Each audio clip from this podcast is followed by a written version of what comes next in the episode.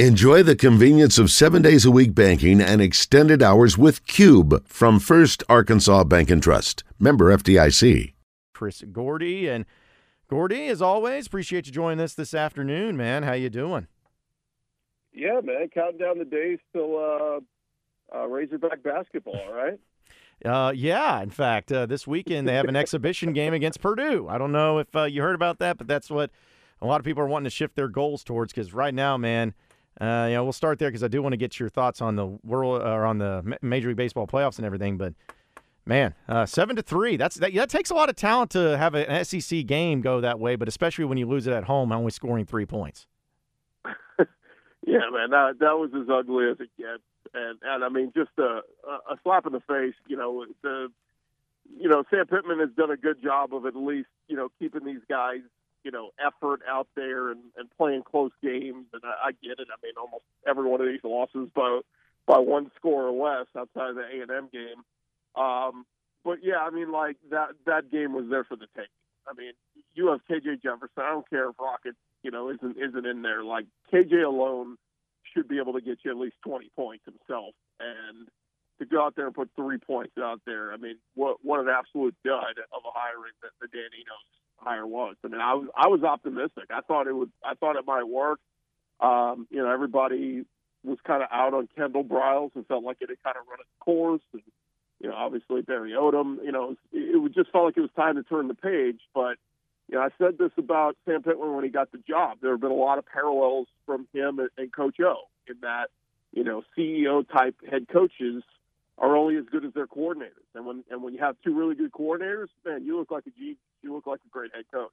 But when you don't, when you when you have a coordinator hire that's a dud, well, it's going to come back on you, and it's going to look really bad. And that's that's where we are right now. And um, you know, I, I don't know, man. At least you know Auburn is a winnable game. You should beat FIU. Uh, Missouri looks a little bit more daunting now than they previously did, and, and going to the swamp is never easy, even when Florida's not great. So uh, I don't know. I mean, can they win out? Yes, but man, there just has to be drastic improvement on this offense, particularly the offensive line. Um, you know, the receivers I've been kind of disappointed with. It's, it's just disappointment all around with this Arkansas team. Um, but again, like if we want to play ultimate optimist, five of the six losses were all close. You're still seeing effort out there from the guys. And can you win out, win these last four? Yes. But I don't know if a lot of people are getting rah rah excited about winning out and going to the Independence Bowl or something. Chris, what kind of changes can be made to the offense and making a change like that at this point in the season? Now, they do have the luxury of a bye, so they'll have time to make some plans and try to change some things before that next game going on the road against Florida. But it's a desperation move. What what can be done to make some changes with that offense at this point? Well, look, I, I get back to I want to get back to what KJ was doing last year and the year prior. I mean, you know, there, there were times where they would run, uh, you know, bootleg action with him, get him out in space where he has the option to to, to throw it or or uh, or run it. And you know, I, I just like I feel like the runs have not. There's been no running lanes there. Um, you know, just traditional. Uh, drop back and pass and, and, and pocket collapses around him. That, that's not working. So I would I would almost try to incorporate some of that stuff. Look, the offensive line's been a work in progress all year. You guys know it. Um, they've, they've underachieved, but I would just like to see KJ getting out in space a little bit more and having that option of, of finding a receiver or, or taking off and running himself. But um, I don't know, man. I don't know how much you can fix just with you know just the, the offensive line not being that great. The run game has been you know kind of hit or miss. Um, but yeah, that, that's that's what I would want to see. I mean, KJ throwing for 97 yards. It's absolutely ridiculous for a guy who was, you know, preseason all, all SEC quarterback on, on a lot of those watch lists and all that kind of stuff. So, you know, I, I got to at least use KJ's arm while, while I got him, and and and let's let's score some points and put and put up some yardage. I mean, it's absolutely um, ridiculous what what that team did on Saturday. So, what do you make of this the situation that Sam Pittman finds himself in, Gordy? Because here's the deal: these games have been close, and the effort's been there, and all of those things. But uh, you know, at the end of the day, you're still losing. And then it's weird because last year defense was the worst you've ever seen, and the offense was good. And then this year, it's completely flipped where Arkansas's defense is actually, statistically at least, much, much improved, one of the better ones in the SEC, and the offense is dead last. Like, it's almost like everything that Sam Pittman does that's really good, like hiring a great defensive staff and doing recruiting, there's always these things that end up happening to kind of offset it a little bit. So just what do you make of, of his current situation and also the, the hot seat that he may be on this year? Yeah, I, I, I went back and forth on it. I mean, I, I said a few weeks ago Sam Pittman might be on the hot seat, but just with the, the effort that the guys are putting out there, I, I don't think it's on the head coach. I, I think it's on the coordinators. You know, depending on what happens here. Look, if they lose three of the last four, I mean, I don't know how you keep them. I mean, that's this is this is nearing Chad Morris level bad of, of a season. But um, you know, look, if they can win, say three out of the last four, you know, don't get to a bowl game, but finish five and seven, and we, and we see good effort still. I think you keep Pittman and, and just say, look, we're going to invest in and you know go get the the best name out there in terms of OC and, you know what's what's working out there. I mean, you guys see it. To win in the SEC right now, you you got to be scoring in the 30s week in and week out. I mean, you know, this is not the SEC of 15 years ago where you can win games in the 20s. It's just you got to have an offense that flows. You got to have a quarterback who can score. And you're right. The defense has been good. I mean, I, I thought they played their butts off against Ole Miss. Uh, you know, held Bama to 24, and you know, obviously holding the opponent to seven points this past week. I get it. It was a it was a backup quarterback in Mike Wright, but Mike Wright was a starter at Vandy last year and and, and won a lot of games there. In fact, pulled off upsets of uh, of what Florida and Kentucky. So. Um, you know, yeah, I, I like the defense, but man, just there has to be a full overhaul of the offense, and you know, who's going to be the quarterback next year? Um, you know, what is that system going to look like? Is, is, does Rocket come back, or is he dead set on I'm going to the NFL? Uh, you know, I'm sure his stock's been hurt with the injury. So uh, a lot of things have to happen this off season. But yeah, I, I right now in the moment, guys, I'm saying you stick with Sam, but t- you know, put the pressure on him, dude. We have got to have a home run hire as, as, as an OC, and it can't be somebody that we're friendly with or we had to, you know, oh, Dan Enos, we have ties. I don't give a damn about any of that. Go get the hottest name out there. Doesn't have to have any ties to Arkansas at all. Uh, but just make sure it's a good hire and, make sure it's somebody who can come in and score some points. But um, but again, uh, if they lose more games down the stretch and this thing goes sideways, you know they they finish with three or four wins on the year. I, I don't know how you keep Sam Pittman. It, it just yeah, it has to be a, a tough conversation. Look, man, I know we just gave you that extension, but we got to move in another direction. How did things go so wrong with Dan Enos? How did it get to this point? Is it more about Dan Enos, or is it a lot about the players? Because we know as a coach, you need to have players to be able to, to succeed in the, in the first place. Yeah, I think it's a little bit of both. Um, you know, I, I I hate to say this because I mean, you know, Armstrong's had his moments, but like they, they still don't have an alpha receiver. I mean, who, who's ever since Treylon Burks left, I mean, who's been the guy? Um, you know, losing Trey Knox was was tough. Um, you know, I, I just I don't know. Like, I think this receiving corps can be much much better. Uh, put it that way. So, you know, not having to go get kids out of the transfer portal and things like that. Arkansas should have at least one or two homegrown kids uh, in their backyard that that should be big time contributors at receiver, and then you know, you go get a big four star out of another state to come in and be a guy like that. That's how they should be recruiting.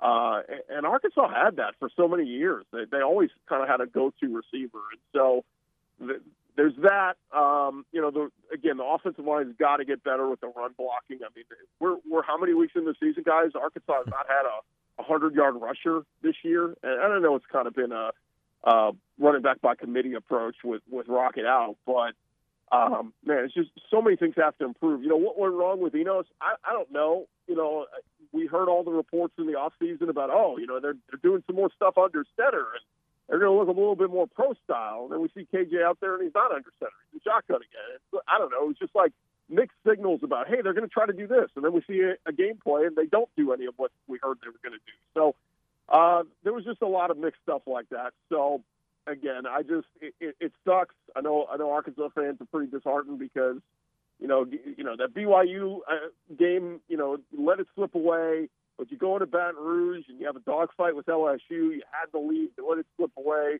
But I think even at, at two and two, you went, man, okay, this team's still all right.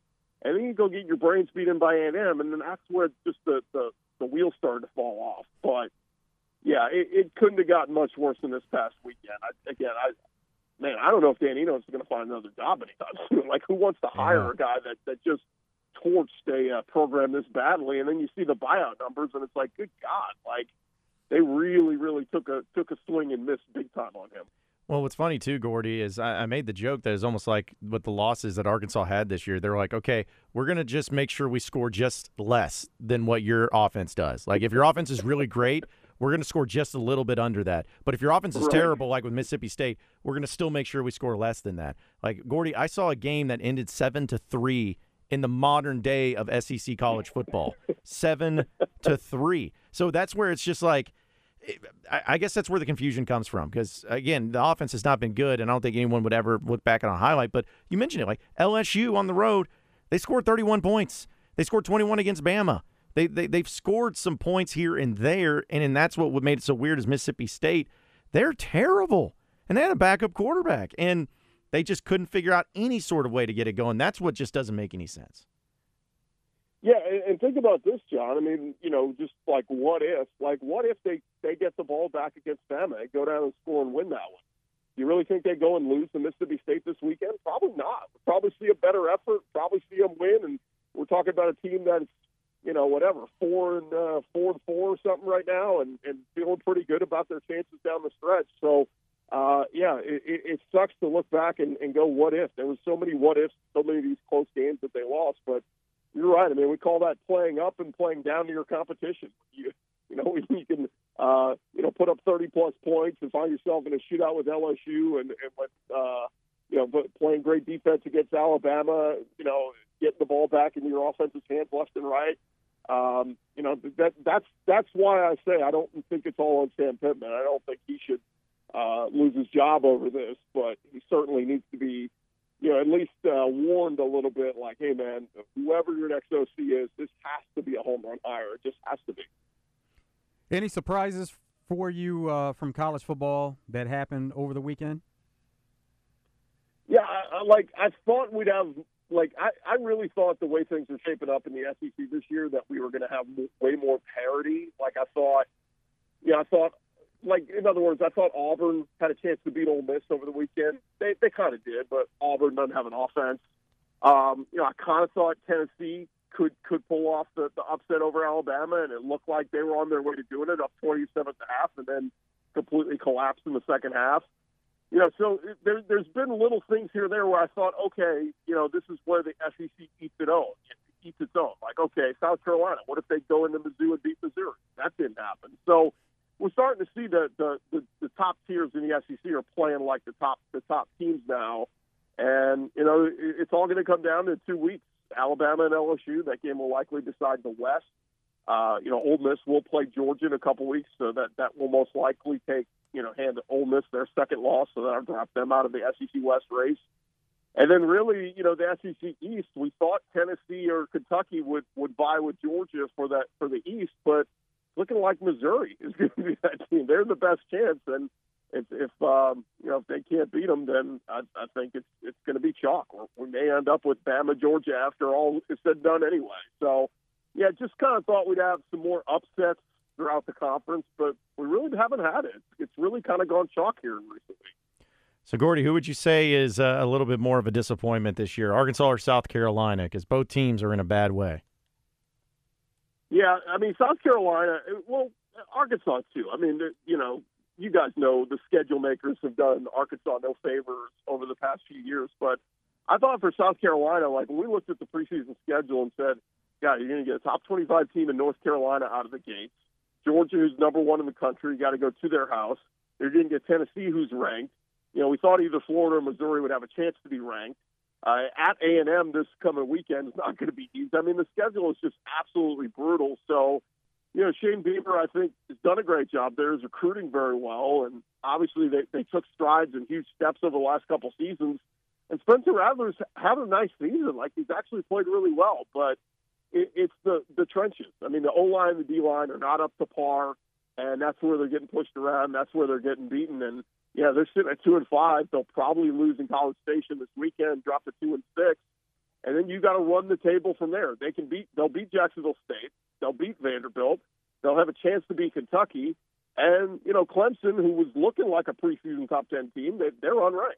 They're, they've come crashing back down to earth. So there's a chance South Carolina can can win the rest of those games and, and still get to bowl eligibility, but it's to be tough, man. I mean, you got to win four of your last five, and it's just uh, uh, there's a lot of pressure on them. And so, yeah, it's it, it will be very disheartening if South Carolina finishes the season five and seven and misses a bowl game. And I wonder if some of those big time recruits that are already in the recruiting class for Shane Beamer next year start to jump ship and decommit uh, because you know they don't like teams that that finish sub 500.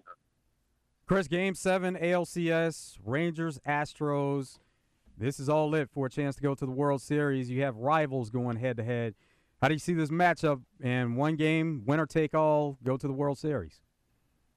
Yeah, it's weird. I mean, the, the Astros have not played well at home. You know, the, the road team has won every game of this series, and so you would think advantage Rangers. But the pitching matchup tonight, Cristian Javier has been a stud for for the Astros this postseason. Last postseason, he you know threw the combined no hitter up in uh, Philadelphia in the World Series. So.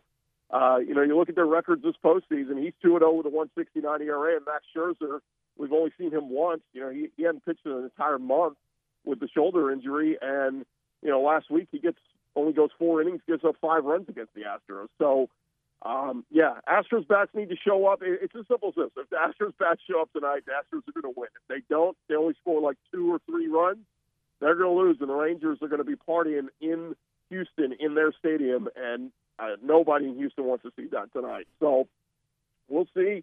Uh, I think the Astros, you know, look, they, they, they're going to come out inspired and want to play and want to win this one. But man, it, the Game Seven's nothing or nothing better in sports than the, the words Game Seven, and it's win or go home. And uh, I think the Astros find a way to get it done tonight and go to their fifth World Series in the last seven years.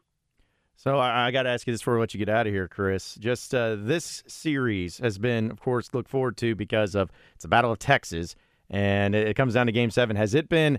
everything it's li- the hype lived up to be as far as the energy, the animosity, the anger? Has it lived up to everything so far? Yeah, I thought we'd have a few more fights. You know, we had the benches clearing uh, tough uh, or tiff the other night, but um, yeah, I thought it was kind of bush league that they suspended Bryan Abreu, the Astros reliever. You know, they're claiming intent, saying he meant to hit Aroldis, or, or rather uh, Garcia. Um, I don't think so. I mean, it, it was a game where the Astros were down two and they had a man all with nobody out. Why would they put two men all with nobody out to send a message? Hey, you celebrated that home run and we didn't like it. Like I just think that was stupid, and it was stupid of MLB to say. Uh, all, all the umpires agreed that it was uh, that it was uh, intentional that they meant to hit him. So it is what it is. But uh, no, I mean it's been a fantastic series, and again, like uh, whoever wins this series is, gonna, you know, we're gonna have a really good team and We'll see if the Phillies get it done tonight. By the way, guys, a stat I just heard today, did not know this was the fact. The Phillies, one, one of the organizations that's been around for years and years and years, have never played a game seven before in the postseason. And so, hmm. uh, likelihood is they get it done against the Diamondbacks tonight, win in six. And uh, we'll see if the Astros can win. We'll have a rematch of last year's World Series. Yeah, I've always found it so funny when uh, they have uh, they talk about players and uh, that you know the meant to throw it at them. I'm like, I don't know, man. It's the playoffs. sending messages and whatnot. I, I think that's kind of yeah. more of a regular season thing or early part of the yeah, year. The, the the Astros get the Rangers in Week Two next season. If they want to send a message to uh, Adolis Garcia, they can hit him then, just not here in the, in the postseason. yeah. Yeah, it's like you, just ain't doing it that way. But hey, it's going to be a great one. I know you've been enjoying covering, doing a great job with it. Chris Gordy of Sports Talk 790 down there in Houston, as well as the Locked On SEC podcast. Gordy, as always, man, appreciate you joining us. Enjoy the week, and we'll be catching up with you later, all right? All right. Thanks, guys. Anytime.